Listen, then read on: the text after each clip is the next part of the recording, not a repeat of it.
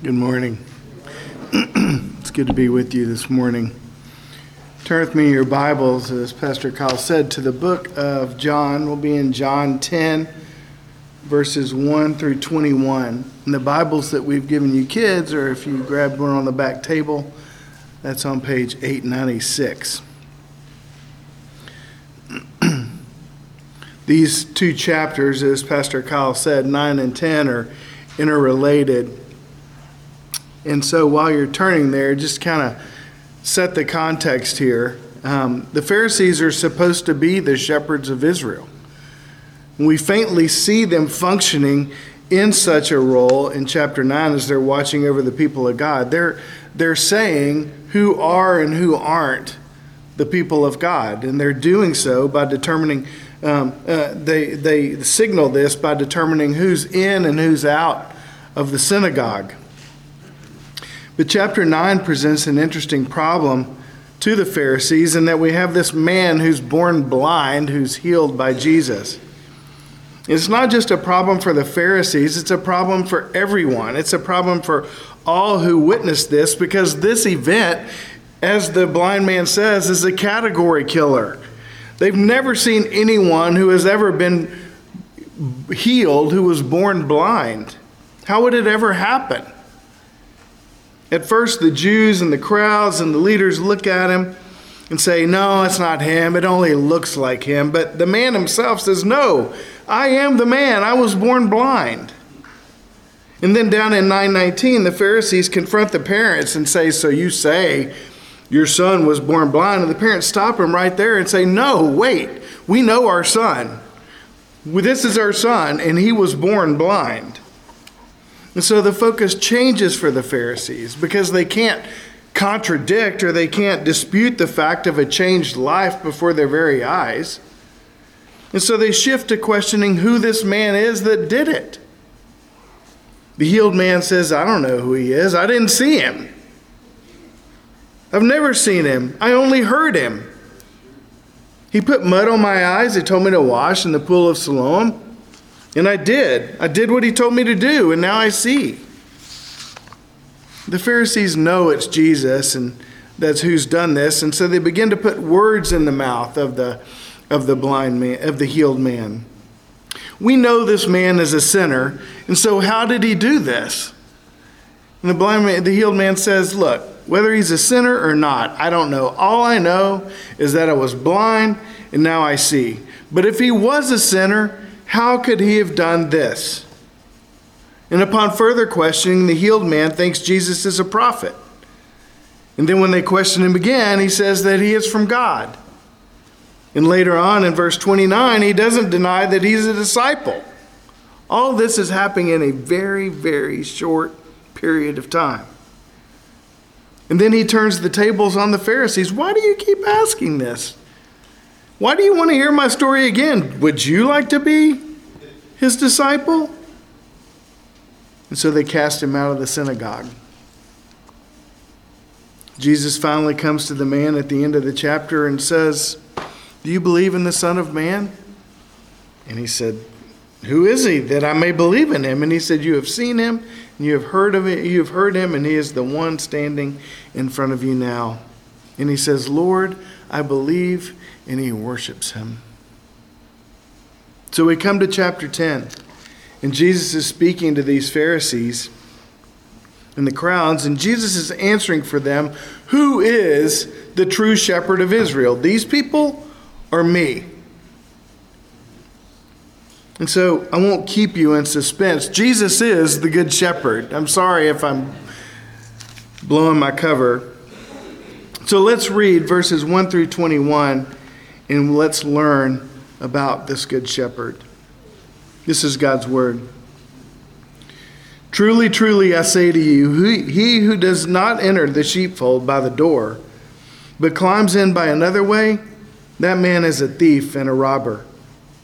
But he who enters the door is the shep- by the door is the shepherd of the sheep. To him the gatekeeper opens. The sheep hear his voice, and he calls his own sheep by name and leads them out. When he has brought out all his own, he goes before them, and the sheep follow him, for they know his voice.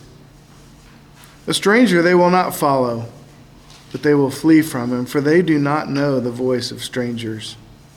This figure of speech Jesus used with them, but they did not understand what he was saying to them. So Jesus again said to them, Truly, truly, I say to you, I am the door of the sheep. All who came before me are thieves and robbers, but the sheep did not listen to them. I am the door. If anyone enters by me, he will be saved and will go in and out and find pasture. The thief comes only to steal and kill and destroy.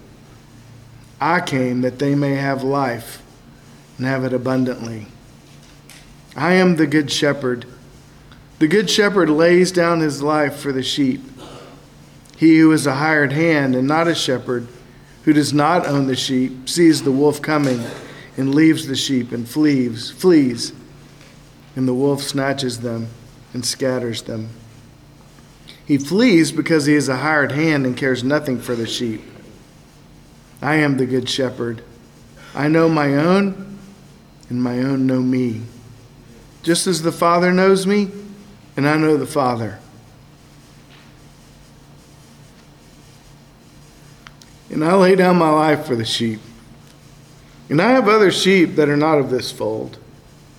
I must bring them also, and they will listen to my voice. So there will be one flock, one shepherd.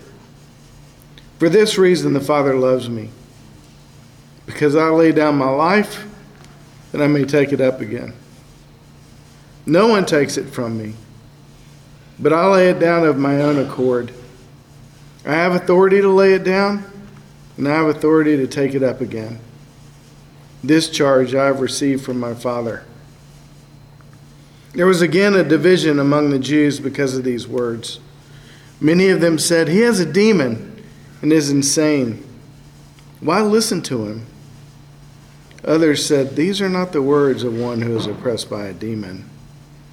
Can a demon open the eyes of the blind? This is God's word.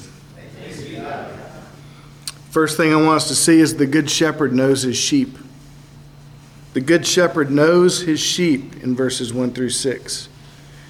Jesus doesn't refer to himself as the good shepherd until verse 11, but we can see who the good shepherd is by the way he, one, acts. We can tell who the good shepherd is by the way he acts. Jesus said the shepherd doesn't have to sneak around. He doesn't have, I mean, he doesn't sneak around because he doesn't have to. Robbers and thieves, they come in the middle of the night. They have to climb in, they have to sneak around. Not the shepherd. He enters by the door, and the gatekeeper knows him and lets him in. So, what's going on here? In the ancient Near East, you may have, uh, you may not have tons and tons of sheep. Not everybody had just, just gigantic flocks. And so you may have 10 sheep or something. And so you would keep them in a common sheepfold, like the village green. And so you may have four or five different flocks of sheep in one pen, and you've hired a gatekeeper to, to guard the, the to guard the pen, but you have all these different sheep in the pen. Each flock would have their own shepherd who owned the sheep. And so, how do you determine who's a shepherd and who's the sheep and who's a thief? Are they sneaking around? Are they entering through the, uh, the sheepfold through the legitimate way, through the gate or the door? Jesus is saying, I'm not sneaking around at night. I'm boldly acting and proclaiming. We read it in 9, 4, and 5. We must work the works of him who sent me while it is still day. Night is coming when no one can work. As long as I am in the world, I am the light of the world. That doesn't sound like a man who's sneaking around. And to the shepherd, the gatekeeper opens the door. And the gatekeeper would do just that. He kept the gate to make sure only the authorized shepherds got in. The gatekeeper knew the shepherds. So you can tell who the true shepherd is by the way he acts. You can also tell who the true shepherd is by the way he cares for the sheep. Look at 10, 3, uh, verse 3 and 4. The sheep hear his voice, and he calls his own sheep by name and leads them out. And when he has brought out all his own, he goes before them, and the sheep follow him, for they know his voice. To what would happen in the community is that the shepherd would enter the sheepfold, stand inside the pen, and he'd call his sheep. And all who were his would come to him. They knew his voice, they trusted him. And he knew which ones were his too. They don't have tags in their ears, he knows his sheep. It's not a situation where the shepherd speaks up and, well, whatever sheep come to me must be mine. No, they respond to his voice because he calls them by name. He calls them by name. The shepherd knows the sheep because they're his. Look at the way the Pharisees care for the sheep, just in this small sample of chapter 9. One of their sheep is blind, and now he can see. Is there any rejoicing at all in that fact? None. Instead, they doubt him. They question him. They strike fear in the people in 922. They tell him he was born in utter sin and dismiss him out of hand. And they cast him out of the synagogue. By contrast, look at how Jesus cares for the sheep in chapter 9. He sees one in distress, begging. He initiates and heals him. He knows them. Thinking of how think of how chapter 9 started. Jesus, who sinned? This man or his parents that he was born blind? And Jesus looks at him and says, Neither. He was made that way so that the works of God might be displayed in him. He knows that because he created him. He created him for that purpose, that the works of God might be displayed in him. Jesus calls to his people by name because he knows them. Listen to how David, the psalmist who wrote the uh, Psalm 23, the Lord is my shepherd, Look at how, listen to how David describes the Good Shepherd in Psalm 139. For you formed my inward parts, you knitted me together in my mother's womb. I praise you, for I am fearfully and wonderfully made. Wonderful are your works. My soul knows it very well. For my frame was not hidden from you when I was being made in secret intricately woven in the depths of the earth.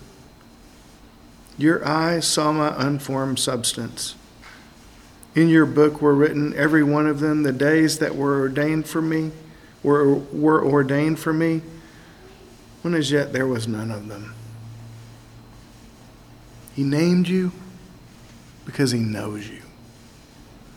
He didn't name you after the fact, because after he saw you, so he could come up with some title that would remind him who you are. The way we name our pets, like, you know, after a characteristic, you know, Snowy or Spot or Tiger or Biscuit. No, he knew you before, he, before you existed. And he created you the way that he did. He gave you your quirks and your ticks, your weaknesses and your challenges, your circumstances and your trials your dysfunctional childhoods and your difficult adulthoods. He gave you all of it. Did he do it as a punishment for sin? No. It may be a consequence of sin. But why did he allow it?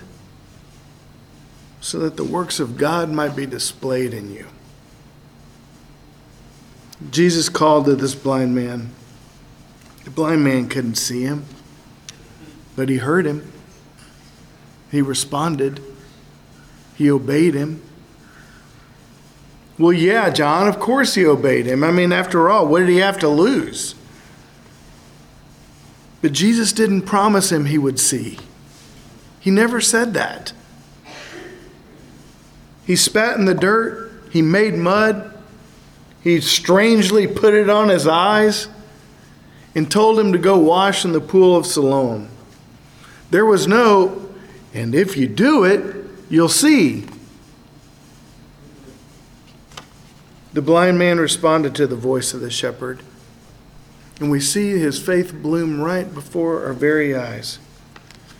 As Jesus leads this man to a greater understanding of who he is, faith comes through hearing, and hearing through the Word of God. I'd like for us to notice that the sheep, that the shepherd leads the sheep out. This is an odd way to describe it, especially as he's speaking this to the leaders of Israel. 10:4 when he brought out out all his own when he brought out all his own think about this for a moment Jesus came to a people that thought they were on the inside they thought they were part of the people of God they thought they were doing things the right way trusting in the right things. People who thought they were obeying and honoring God. People who had celebrated what God had done for them. People who had very little reason to think God was anything but pleased with them. People who were respected and who were thought to be light in a dark world. People who knew the Torah and sought to live according to it and teach their household to do the same. What pen of security may be Jesus calling you out? May Jesus be calling you out of? Are you trusting in a decision you made 20 years ago, or 30 years ago, or one year ago? Are you resting in your positive reputation or the perception of people in the car line, or the campout, or the workplace? Are you finding refuge in the fact that your life is pretty much okay and there aren't any crises that demand your attention? Are you banking on your quiet time or your prayer time that you keep religiously? Am I counting on the affirmation of a calling to the ministry as a basis for my inclusion in the people of God? Or maybe the shepherd is possibly calling you out of something else. Maybe you're not real interested in the good shepherd right now. Maybe you're soured on or disappointed in the whole thing. Maybe, given your current circumstances, you aren't real sure whether you're in or you're out. Is this the way the Good Shepherd would treat his sheep? I mean, after all, when I look at my life and my difficulties in it with my spouse or my kids or my job, I don't have a lot of personal evidence that the Good Shepherd is even aware of my circumstances, much less cares. It, whatever it is, is the way it is so that the works of God might be displayed in you. He knows you. He loves you. And He's calling you out this morning. Do you hear His voice? Incidentally, we don't just learn something about the true shepherds here in 1 through 6. We also learn something about the true sheep. The sheep hear the shepherd's voice and follow him. They know his voice. They don't know where he's going, so they can go out ahead and meet him there. But they know his voice, and so they follow him. When you hear something in the sermon or in your daily Bible reading that challenges you or that seems to not match up with your practice or your belief, or something that is going to mean embarrassment or messiness or humiliation or difficulty to you, do you follow? Or do you decide, nah, that's okay? I'll just stay here in the security of my little pen. If you do that, you're following the voice of a different shepherd. The one whose first recorded words were, Did God really say? Jesus said, A stranger's voice my sheep will not follow, but they follow me because they know my voice. What are you doing to tune your ears to the voice of the Good Shepherd? That stranger's voice, unfortunately, is all too familiar to us because it sounds a lot like my voice, right? Or your voice. But two true sheep learn to distinguish the voice of the stranger from the voice of the shepherd. We learn to be suspicious of our own motives. And we don't act on the first thing that seems right to us because we know that there is a way that seems right to man, but it leads to death. That's what Jesus, that's what the Lord told us in the Psalms and in Proverbs. Proverbs 3 5 Trust in the Lord with all your heart and lean not on your own understanding. In all your ways acknowledge him, and he will make straight your paths. Making straight your path is the role of a shepherd. What are you doing to give ear to Jesus? Do you read the word? Do you endeavor to spend time with brothers and sisters from the church that have covenanted to speak the word to you? Do you pay attention in church? We read quite a bit of scripture and endeavor to say what the Bible says in our sermons because that's the way the shepherd speaks to us. That's why Pastor Kyle prayed that we would encourage each other with the scriptures. When you ask us as pastors uh, questions or, or for advice, we have a lot of opinions that we don't share. I'm full of opinions. But I don't want to lead you with the opinion of man. Rather, we want to find appropriate, contextual scriptures or biblical concepts that may apply to your situation. We want you to be led by the Word of God, by the Good Shepherd, and not by the opinions of man. We want you to hear that voice. We're jealous for you to hear that voice. Well, so in verses 1 through 6, the fact that Jesus doesn't stop right here and everybody goes, okay, I get it. And he moves on to something else and he has to explain further is an indictment against the Pharisees. They hear it, but they don't understand it because they aren't his sheep. Jesus goes on to develop this picture a little further, which leads to our second point in verses 7 through 10. The good shepherd sustains his sheep. Jesus begins by saying he is the door of the sheep there in verse 7. He describes what he means later on in verse 9 where he says, uh, If anyone enters by me, he will be saved, and he will go in and go out and find pasture. He enters into what? He enters into the, the sheepfold of the people of God. He enters into the promise for the people of God, eternal life. This is a follow up to what was said there in 1 through 6 that there, there are many sheepfolds you know, we talked about how there are a lot of sheep in that one pen. There are many sheepfolds, and the Pharisees thought they controlled access to the people of God. They do that through sacrifices offered at the temple or through law keeping or through man made traditions that intended to guard the purity of the, of the church or the people, and through the submission to the elders. But Jesus says, I am the good shepherd. I'm calling you out of that sheepfold into the people of God. And so, okay, if we're granted access into that sheepfold by law keeping, sacrifices, maintaining ritual purity, by what means do I have access to the sheepfold of God? Jesus says, I am your access. I am. You enter into the people of God by me and through me. All others who came before me, who tried to bring you into the people of God, they were thieves and robbers. They led you into a trap. They led you to believe that you were part of the people of God, but you weren't. They didn't have your interest at heart. Thieves and robbers is what they were.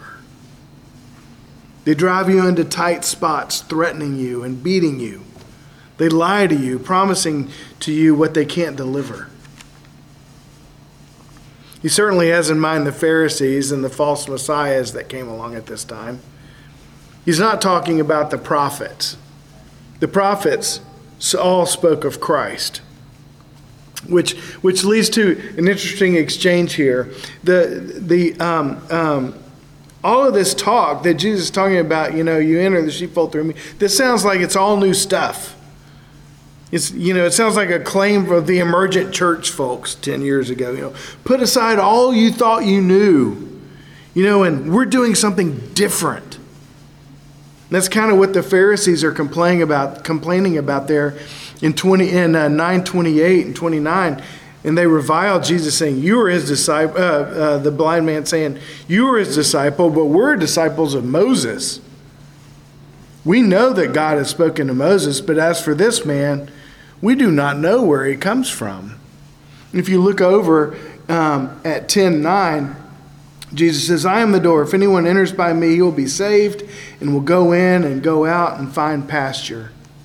So those two verses I just read don't seem to have anything to do with each other until we look over at Numbers 27, 15 through 18. Numbers 27, 15 through 18. It's uh, on page uh, 136 if you've got uh, one of these Bibles. Numbers, Numbers 27, 15 through 18. Moses Numbers, Numbers 27, 15 through 18. Moses, who they just said we're a disciple of, Moses spoke to the Lord, saying, Let the Lord, the God of the spirits of all flesh, appoint a man over the congregation, who shall go out before them and come in before them, who shall lead them out and bring them in. That the congregation of the Lord may not be as sheep that have no shepherd. So the Lord said to Moses, Take Joshua, the son of Nun, a man in whom is the Spirit, and lay your hand on him. Now, Joshua in Greek means Jesus. This isn't new, this is old. You're a disciple of Moses? Well, Moses was saying, We need a shepherd like Jesus. That's what we need. Jesus came to save. The thief and the robber, they came to steal, kill, and destroy. Jesus came to save. We enter into the people of God by following Jesus, by hearing his voice and following him. So, what do we make out of this go in and go out and find pasture? Does this mean that we go in and out of the people of God? No, if we're to press the sheep analogy just a little bit, Shepherds don't just stay in one place. They they're move they're on the move with their sheep. It's not just the goal is not just to get a bunch of sheep and just keep them in a pen. No, sheep stay in the flock by following the shepherd. They're kept safe by continuing to hear the shepherd's voice and by following him. We may look at our lives and we may think, well, everything must be okay because I don't have any major conflict, nor have I been stopped dead in my tracks, and I haven't been interrupted. And the Lord seems to be fine with me because He's not, you know, I haven't been found out. There's not any major course corrections in my life, right? But there's a distinction between Western shepherds and shepherds of the ancient Near East that we're talking about here. Western shepherds drive their sheep with dogs. They force them where they want them to go. That's not the case with the shepherds of the ancient Near East. They lead the sheep, they speak to them, and the sheep follow. And so Jesus doesn't so much jerk your head and force you to go in a certain direction. He calls you. He calls you through your reading.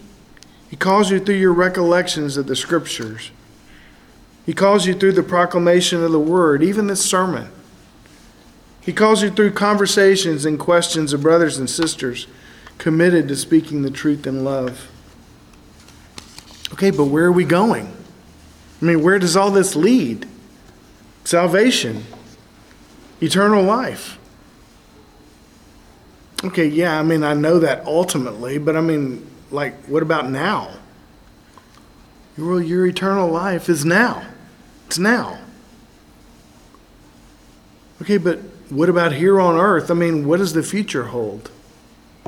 The sheep never know what the future holds. But you can know this if you follow Jesus, the Good Shepherd, He will sustain you. He'll sustain you because, um, by protecting you. We see later on in this chapter in 1028, I give them eternal life and they will never perish. No one will ever snatch them out of my hand. He'll provide for you, He'll give you pasture, like we saw last week. Jesus is the bread of life. He feeds us, He provides for us. But He doesn't just feed us three squares a day. No, in 1010, Jesus says, I came so that they may have life and have it abundantly. So, what should we expect this to look like? Going in and going out. The shepherd will lead you in seasons of activity and seasons of waiting, seasons of advancing and retreating seasons of perceived vulnerability and times when you're holed up in refuge. We don't know what's next. We don't know how long we'll be where we are. We don't know how long this trial nor this pleasant place will last. I'm reminded of the Lord leading Israel to the promised land in Numbers 9 um, 15. Numbers 9 15. This is beautiful to me. 915.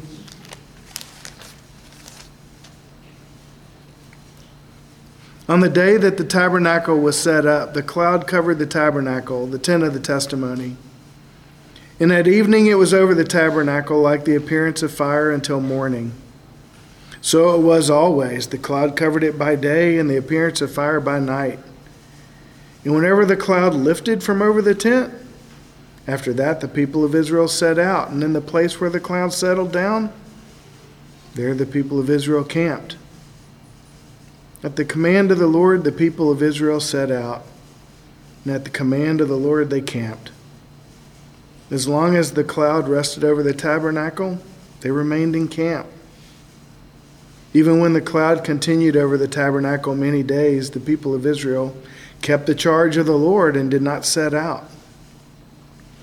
Sometimes the cloud was a few days over the tabernacle, and according to the command of the Lord, they remained in camp. Then, according to the command of the Lord, they set out. Sometimes the cloud remained from evening until morning. And when the cloud lifted in the morning, they set out.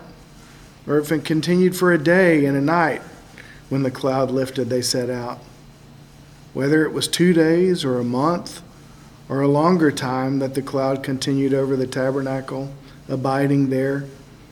The people of Israel remained in camp and did not set out. But when it lifted, they set out. At the command of the Lord, they camped, and at the command of the Lord, they set out. They kept the charge of the Lord at the command of the Lord by Moses. Now, we aren't nomads, but I think we get the sense of that in the Christian life. We get the picture in this Numbers passage that, that, uh, that's important for us to understand. We're following the shepherd when we're still in waiting, and we're following the shepherd when we're on the move. We're following the shepherd in the mundane days when nothing seems to happen and we're following the shepherd in the more active seasons of life. The good shepherd leads us in both. And in all seasons, the Good Shepherd sustains us. Yeah, sometimes He leads us by still waters. Sometimes He leads us through trying seasons, and inexplicably, inexplicably, sometimes He leads us to stay still and trying unpleasant, exhausting, defeated seasons that encompass large portions of our lives.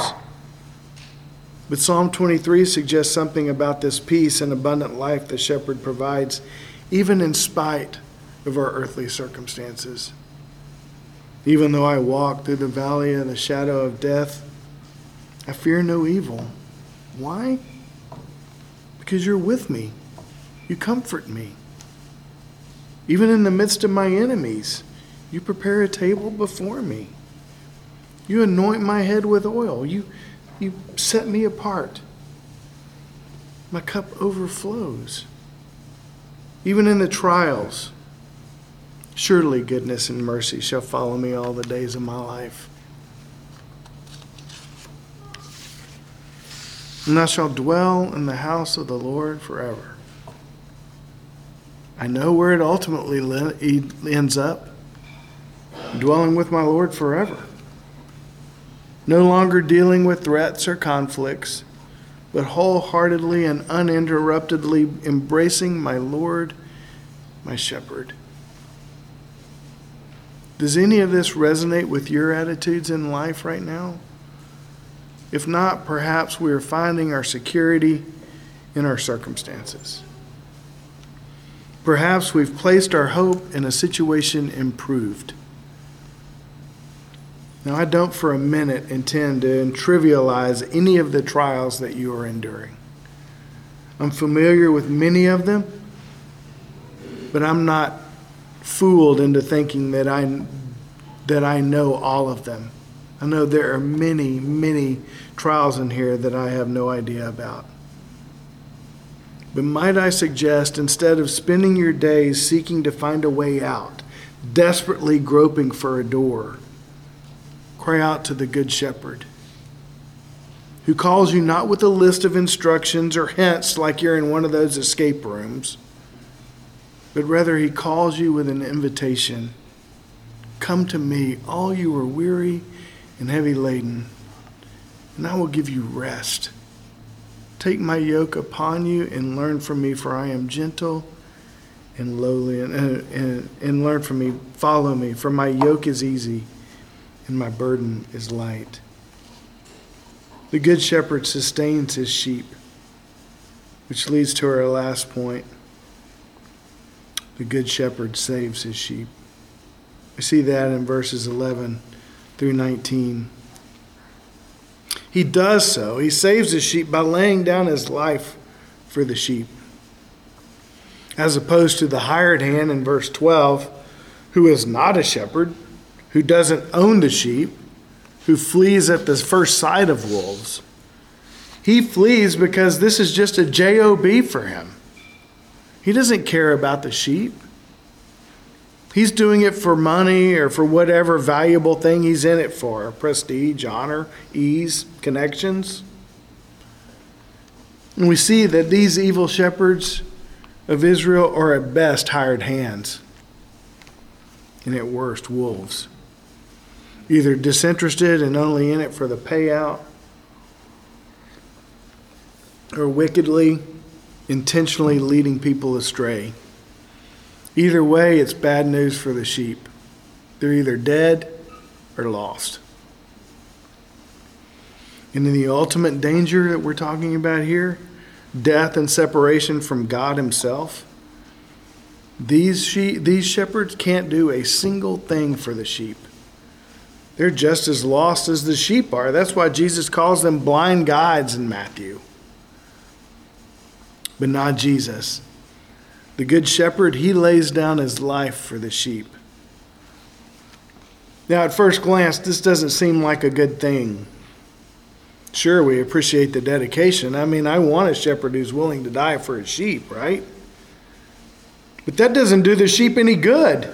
The shepherd dies, may save him for a day, but tomorrow we're helpless and harassed. We're like sheep without a shepherd because we have no shepherd. The shepherd died for the sheep. But 17 and 18, 10, 17 and 18 make show us what, what makes Jesus the shepherd par excellence. The shepherd lays down his life for the purpose of taking it up again.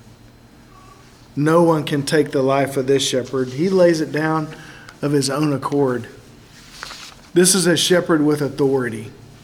He has the authority to lay it down, lay his life down, and the authority to pick it back up, to take it up again. This shepherd can solve a problem that no other shepherd could ever solve. In chapter 9, we read a lot about sin and guilt, whether sin was the cause of the blindness, whether Jesus was a sinner, you know, who sinned. The Pharisees call um, uh, the healed man a sinner. Now, in chapter 9, the Pharisees were right about a couple of things. One was that they told the blind man, You were born in utter sin. However, they failed to realize or acknowledge that we've all been born in utter sin. They should have understood that because it, they had had that point driven home to them every day that Jesus taught and every day that they saw Jesus. But sin leads to spiritual blindness.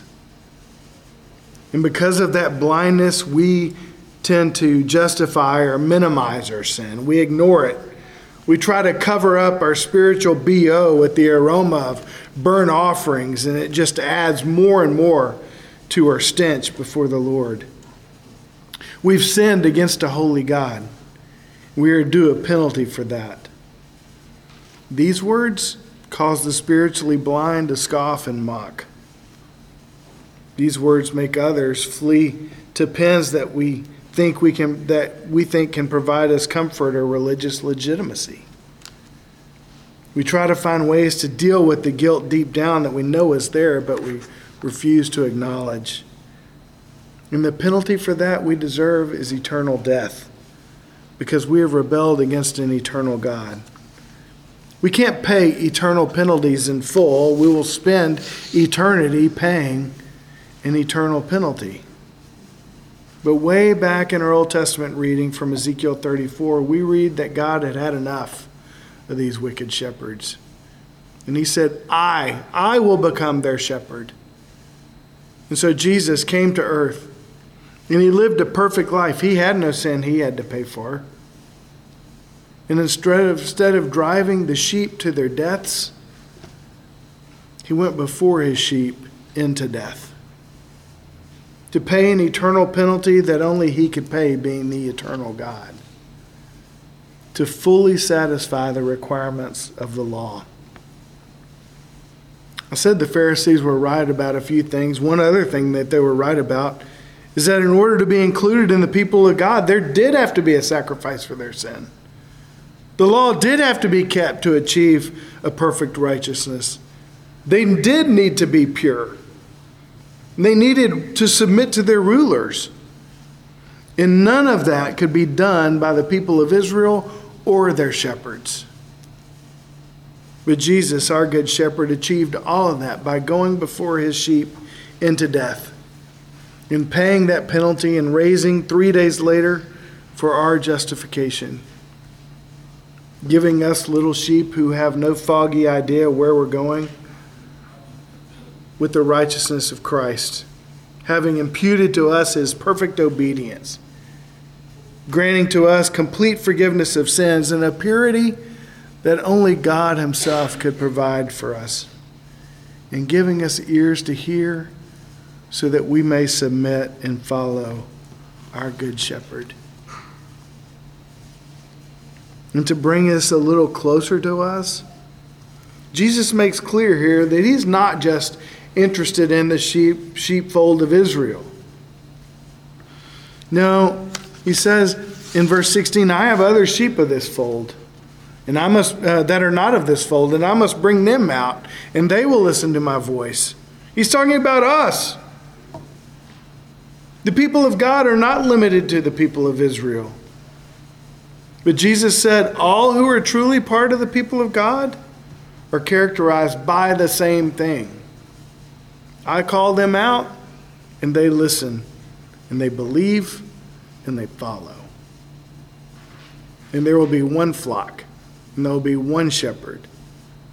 The Jews aren't saved by law and the Gentiles saved by grace.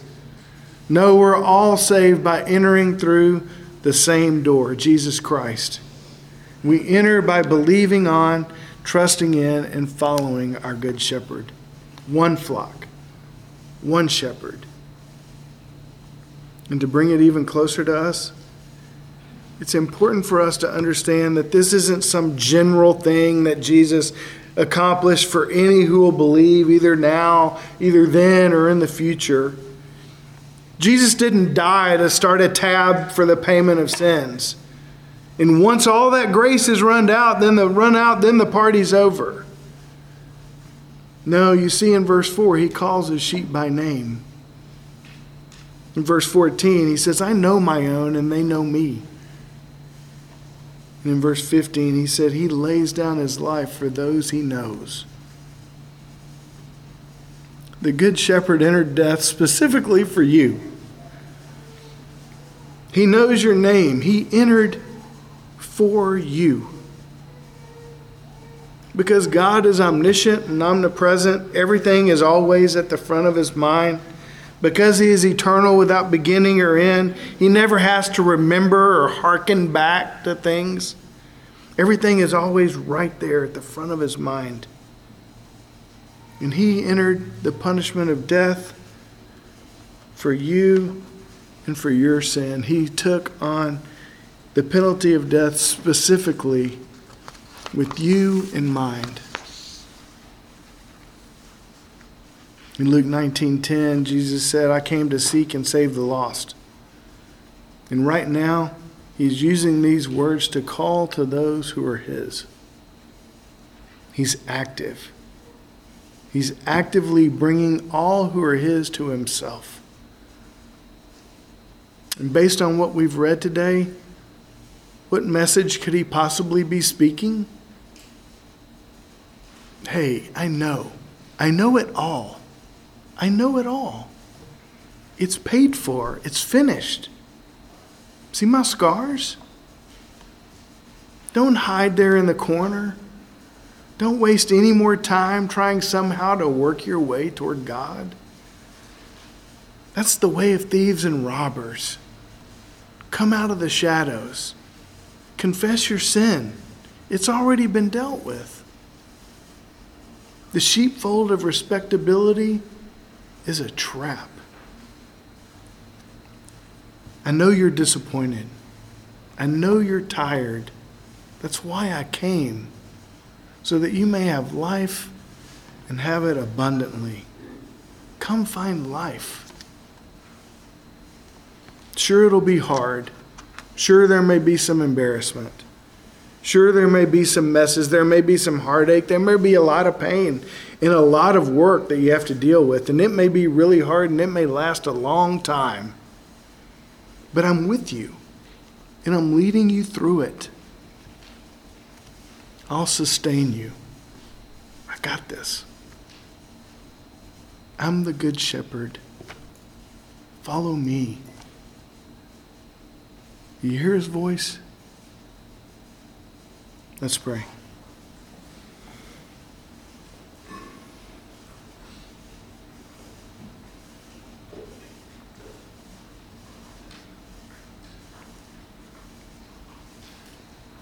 Heavenly Father, I ask that you erase every single word of mine that was not yours. Father, we thank you that you take such great pains to show us this picture. We struggle and grasp for ways to describe your beauty and the wonder and the glory of your love for us and your majesty. Father, we pray that you would give us ears to hear so that we may know the hope to which you have called us. the riches of the glorious inheritance in the saints, and the incomparably great power for us who believe. May we endeavor to do nothing but speak your words to one another, for you have the words of eternal life. In Jesus' name we pray. Amen.